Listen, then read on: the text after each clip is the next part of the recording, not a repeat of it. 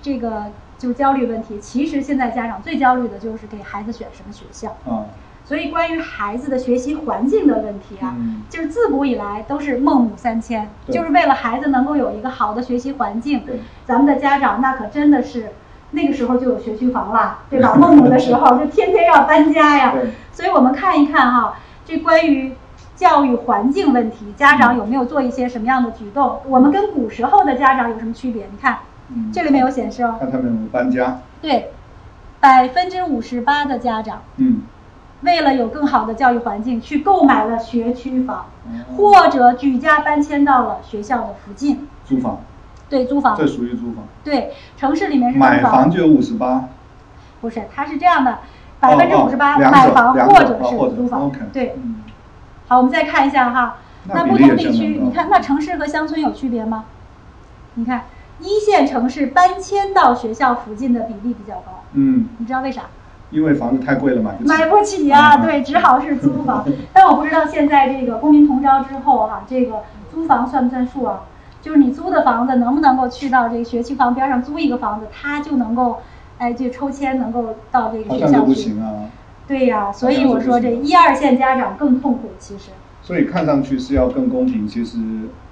其实很难要做比到。拼的更难，更对，要难，更难拼了，既要户口，在一线在一线城市既要户口又要房对子，对，所以这次公民同招，其实家长我觉得还是非常焦虑，应该说是极度焦虑的。对最近那个，哎，好像前一段时间有这么一个电视连续剧，好像有很多共鸣啊，《小欢喜》嗯那讲的不就是这个父母把这个自己的原来的其实那个房子，他现在不租了，他要跑到学校附近去租一个房子，自己上班很远。嗯你看他为了什么？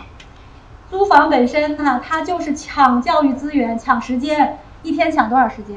一个半小时。然后家长说，一个半小时能干嘛？能做一套卷子，嗯一个长作文儿，嗯所以你看，家长为了孩子真是够拼的，就等于把自己的时间给小没孩，错他上班就更远一点上班更远，啊，所以家长真的是为了孩子什么都舍得呀。嗯嗯，然后我们再来看一看哈，这个如果他改善了这个教学的这个环境，比如说他去搬到学区房了对，那你觉得他的学业有没有改善？我们看看这个，嗯。百分之五十六的家长觉得孩子的学业哎有所有改改善善呢、也有百分之七的家长觉得这加白班了，没改善，对吧？嗯这里面我觉得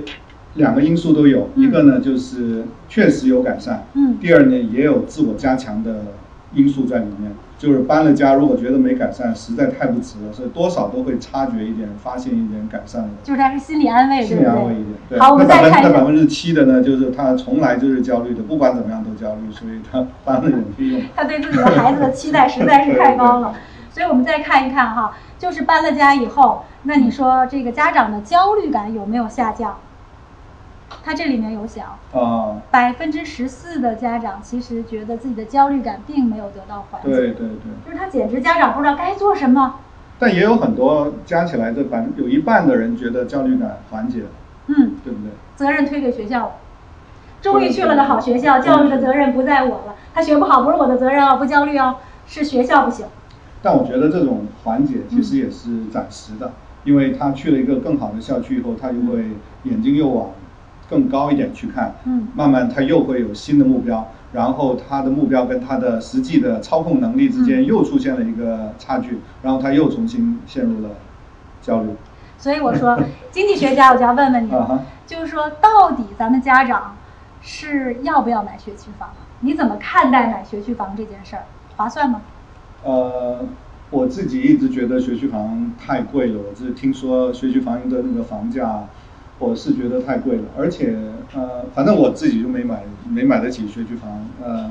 呃，我跟你讲一个故事吧。嗯反正呃，有一次我们去英国去去剑桥，嗯那么呃，经过那些房地产中介那些商店的门口，我们看看那里的房价，嗯，就非常惊讶，觉得剑桥里面的应房子该学区房啊，很贵啊，对不对？剑桥里面的房子很便宜，哦比我们知道的北京的任何一个学区房，我们就都觉得便宜的多了。呃，所以我太太就开玩笑说：“你说这算学区房吗？在剑桥里面，当然算，但是在剑桥的学区房也没那么贵，也没那么贵。所以呢，我觉得是有点不值得。而且呢，还有另外一个问题就是，有些同学呢，就是有些家长会送小孩去国际学校，呃，他们认为更好的一个学校。嗯那么这里面呢，就有一个区别，就是说你到底是认为哪一个更值得，买学区房更值得，还是送他去那个学校更值得？对啊，到底上国际学校更值得，还是买学区房更值得？是不是这个账大家要算一算，是吧？你你算一算这个账的话，你会发现买学区房其实比上国际学校贵多了。那意思就是说要我上我国我是买不 买不起房，上国际学校，你就是如果如果你觉得那是好的，可以给他。所以我觉得这里面其实有一个问题，就是家长有点私心，嗯就是他买那个房呢，他觉得那房子将来还有投资价值，他自己将来还可以住，白花花那银两就直接给小孩上完那个国际学校一个学期，一年以后就血本无归，一点东西都没有回来呢，他觉得不值得，所以他还是有点不舍得。你太犀利 了！你看，你把家长已经很不容易了，就那买学区房那点小心思还被你扒拉出来，对不对？但但我我跟我太太不是这样，我们就是说我们老了以后去哪儿住都可以，所以我们并没有去想那个投资的问题，就是有钱就给那个小孩，让他去读了。因为你他说的对，你说的这些都 是在一二线城市的中产阶级家长、哦中产阶级家庭，对不对哦？其实对于像摘梦想，我们关注的教育公平呢嗯，那就别说学区房了，那那些那些相对在偏远贫困地区嗯生活的那些孩子，他们关注的教育公平跟你说的这个还不完全一样，所以我他是们觉也得很多嗯搬到县城里面。有，就是其实最早的时候，我们了解到这个教育公平的问题，嗯其实就是从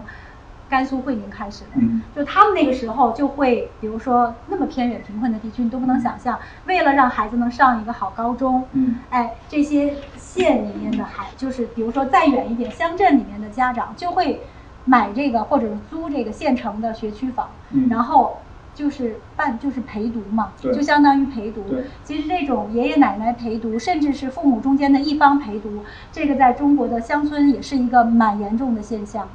我觉得哪里，我得觉得哪里都都严重，因为教育啊、呃从经济学的角度看，教育它有两个功能，一个就是真的教你识字，嗯啊、呃呃会作文、会算术，这功能性的；嗯另外一种呢就是攀比，嗯就是互相的同学之间、家长之间的攀比，而这个攀比呢是永远没有止境的。没错。永远没有止境的。所以呢，我觉得就是要量力而为，你很难抵得住那种诱惑和压力，忍着不去